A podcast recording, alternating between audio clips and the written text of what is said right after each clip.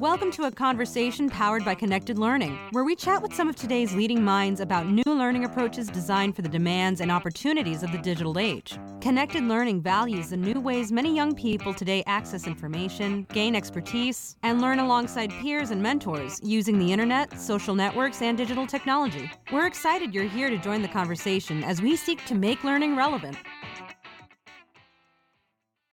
Hello, this is Chris Lawrence, the Senior Director of the Hive Learning Networks project, and today we're chatting with Sam Dyson about how he sees connected learning at work within the Hive Learning Network. Hi, Sam. Hey, Chris. Thanks for taking the time. No problem. Thanks for joining us on this podcast. Sam is the Director of the Hive Chicago branch of the Hive Learning Network. Sam has developed connected learning programs and resources for teens and adults, including Hive Fashion in Chicago and New York City's learning networks, and the creation of the Connected Learning Program Guide for U Media Chicago. Sam, let's go ahead and get started. For those listening who might not be familiar with the Hive Learning Network, could you give us a quick breakdown of what it is and how it serves young learners? The Hive Learning Network is a community of organizations that have youth programs. In Chicago, we're 57 member organizations who all work together to serve teens, leveraging the power of digital media to provide connected learning experiences for those young people. That was a good, quick summation. So could you maybe give us a little bit of color and maybe give us some examples of where you see this work being successful, or some way to sort of paint us a picture of that work as you see it on the ground? Yeah. So I can talk about an event that we just had this past weekend in connection with the Chicago City of Learning, which is a citywide connected learning initiative that uses digital badges to support learning that happens throughout the city, throughout the summer, and throughout the year. So the event that we, the Hive Learning Network, helped to run, it was a maker party, which is part of a broader initiative led by the Mozilla Foundation to engage communities globally in learning on the web and learning with the web. And the Maker Party, as you yourself have so well described, Chris, is like a food court for learning. So it's an opportunity where these many organizations come together to provide on the site hands-on experiences for young people to really pick things up, learn, do, make, and the range of activities is really staggering. There were organizations representing science programs and giving kids an opportunity to touch and feel nature and to design their own seed distribution mechanisms to see if theirs could perform better than those that nature has created. And other sites have, and other activities at this event have kids using digital tools to create their own music, exploring robotics, upcycling new clothing from recycled t-shirts and so on. So the range of activities is really robust. And the idea is that we want to enable deeper engagement in learning by connecting that learning to the things that youth are interested in, and both their native interests and the new interests that they discover from events like this, and linking those experiences to interaction socially with other young people and caring adults, and leveraging digital media to bring that learning into the 21st century. If you could sort of do a little bit of future casting, maybe some near future casting, and think about the Hive Learning Network in Chicago, and then probably as it connected to a broader Hive Learning Network worldwide, what do you think success would look like for both of those things in let's say 2020? Well, I think a big, so there are two key things that we as a network are trying to leverage the connections that exist among us to enable young people to do. So the first is that we need to be seeing young people throughout the city having access to the programs that are offered through these different institutions. For a lot of kids in Chicago, and I think Chicago may not be unique in this, their world is really defined by the very small surroundings that their life is confined to, whether because of transportation issues or safety issues. And a lot of those young people don't have access, physical access to the programs or even digital access. And so one view of success is that there is more equitable access for young people to the robust and varied learning opportunities that exist in the city, not just in the out-of-school space, but in-school space. I think another aspect of success is that the access that those young people have would actually lead not just to individual experiences and individual programs, but to whole pathways of learning opportunities that may start at a particular organization offering programs in their neighborhood, but might then lead from that organization to the network of other opportunities that exist throughout the city. When more kids have more equitable access throughout the city, and more of those kids are finding learning pathways that lead across all of their varied lives of learning, or the aspects of their various aspects of their life of learning, that's really what success begins to look like for us. Awesome. That was a very clear and concise sort of view of where Hive can be successful in just 4 or 5 short years. It may circle back and get that transcribed after the podcast is in the can. So you touched on this a little bit, but you really, we're sort of a little bit deeper into a new century. I think we can probably stop calling it a new century here soon. But as we move deeper into the 21st century, what are your opinions on probably what are some of the most pressing issues in education, and maybe then beginning to think about where you see solutions and maybe where your work may start providing them? Yeah. One of the things that really resonates with me about the Hive work is the way in which it is using connected learning in the design and facilitation of experiences for learners. I taught physics in a high school context for 10 years. And over the course of my teaching experience, I'd say that the single biggest area of growth for me was the realization that learning and teaching was about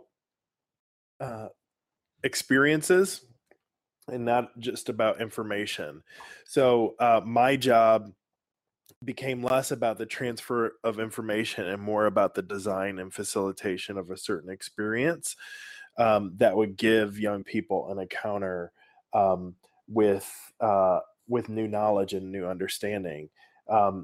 And in the same way, the connected learning work has really created a robust community of people, organizations, places, approaches, where you see experiences being designed and facilitated.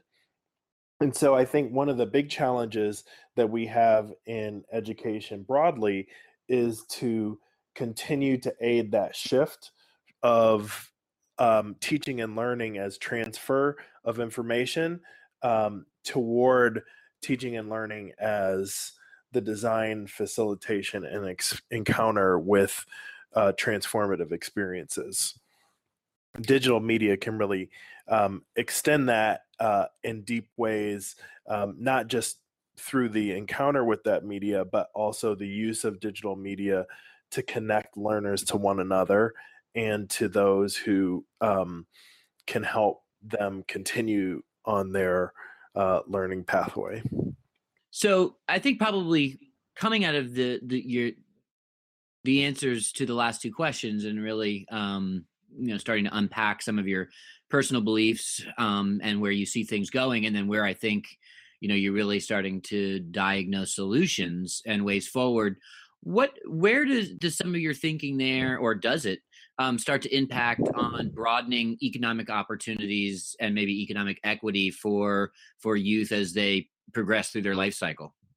The entry point for conversations about economic opportunity into education is often through the door marked, you know, education leads to preparation for jobs and the acquisition of skills. And a lot of people actually see education as the means for ensuring economic prosperity in the future. And of course, it is partly that, but it is not only that.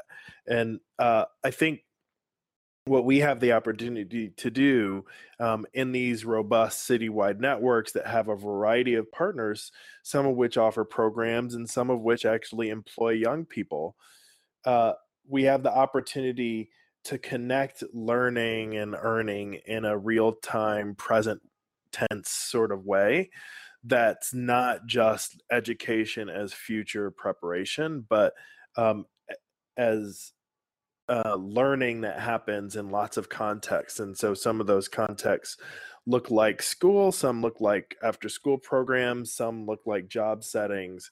But when the learning is connected, you're not only opening doors for economic opportunity through the learning experiences, but you're really broadening the definition of what learning means and looks like. So as you know, one of the sort of the continuing maturation of connected learning and the ideas behind it, really starting to put forth that, you know, building off of the traditional education set of the three R's, is kind of a nuance on the three R's, which is the fourth R of relevance, which obviously is not a hard skill, but it's really a frame in which we think about learning. How do you define the importance of, or the, not importance of, but the define relevance as it comes to young people's learning? Yeah, I think relevance is the thing that moves knowledge to understanding. That's how I would describe it, sort of from a physics context. And just pursuing that a little further, I think anyone who's had physics will identify with the fact that physics can be learned and taught in a way that seems quite irrelevant and disconnected from any real-world experience, which is ironic since it is so much about the study of real-world experience. But the reason my own thinking as a physics teacher shifted from information transfer to experience design and facilitation is because it's the experience that helps make learning relevant and helps unlock a deeper level of understanding that goes beyond just the acquisition of information, just rote knowledge. And likewise, I think in the context that we work,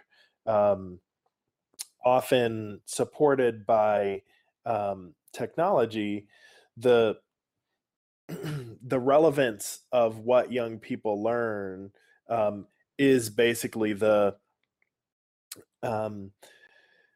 I guess, a way of saying that what they learn connects to something they know and care about or aspire to learn.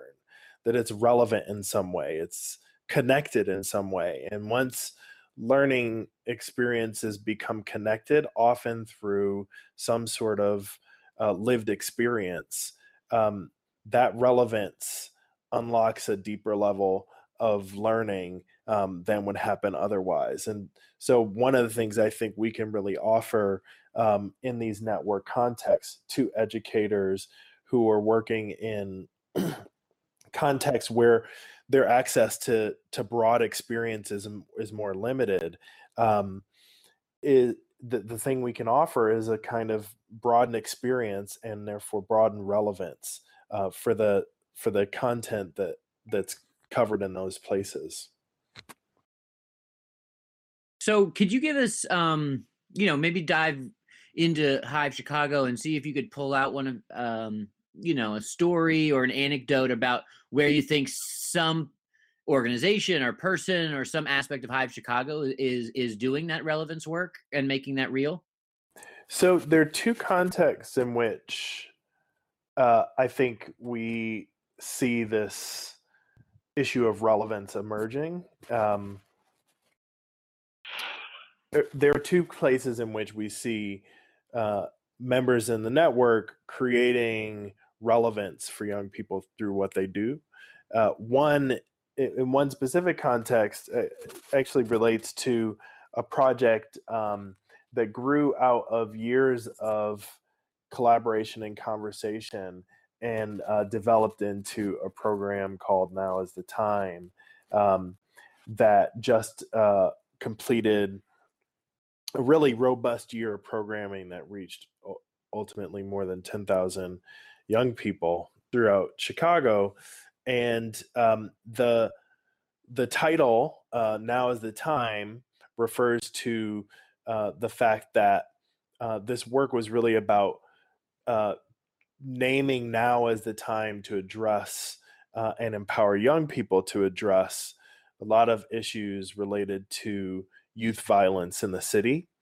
And this is a topic that is extremely relevant for a lot of young people, even those who haven't been directly affected by youth violence. And unfortunately, too many young people have been directly affected by it. But even for those who had not, there is so much in the news about violence and the impact of violence on communities throughout this city and others, that this program gave young people an opportunity to use their voice, to engage a wide community through a variety of means, both using digital media to tell their own story, to create videos and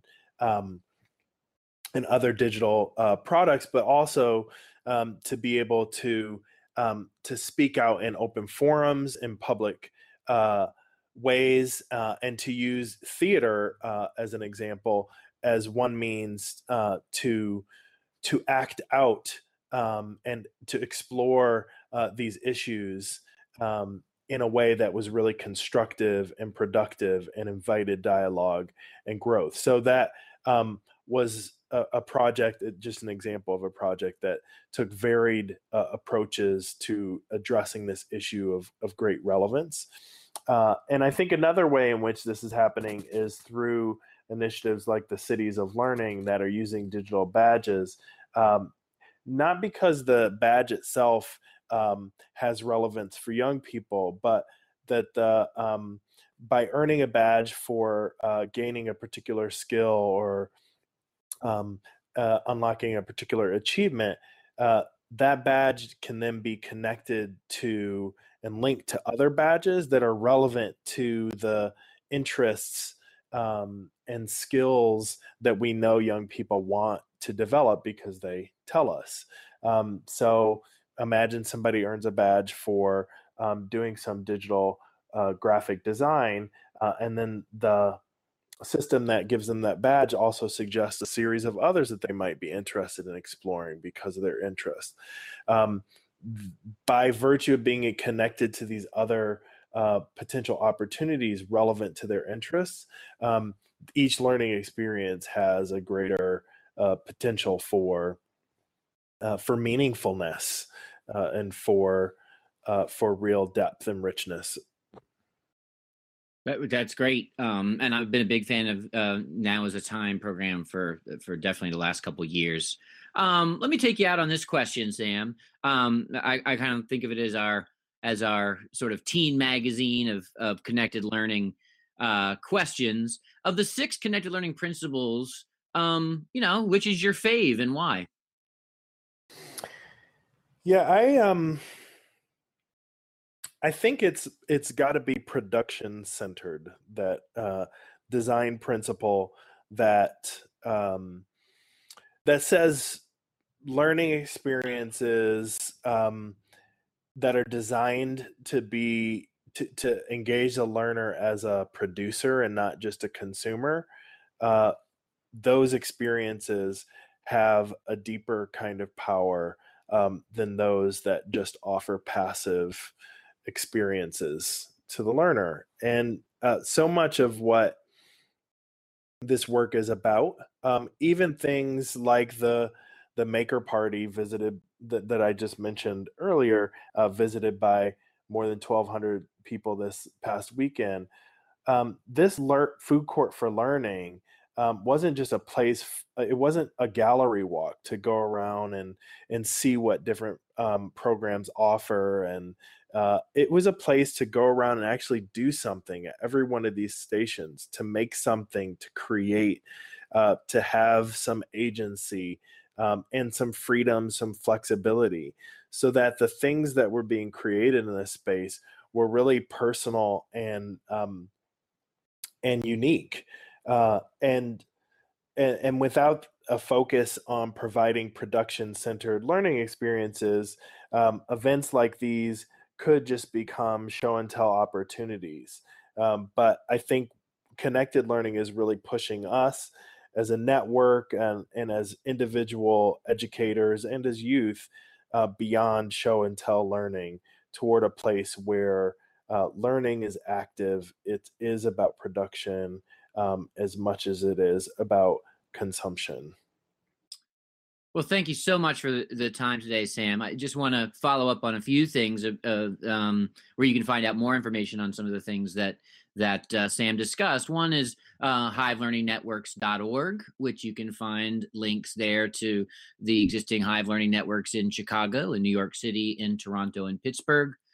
Also, for more information on maker parties, including details on how to become a partner and how to get involved with the maker party this summer, you can go to party.webmaker.org. And for more information on the Mozilla initiatives that Sam and I are a part of via Hive and other things, you can just go to webmaker.org. So thanks, Sam, for taking your time and talking to us a little bit about your work, your projects, and your relationship to Connected Learning.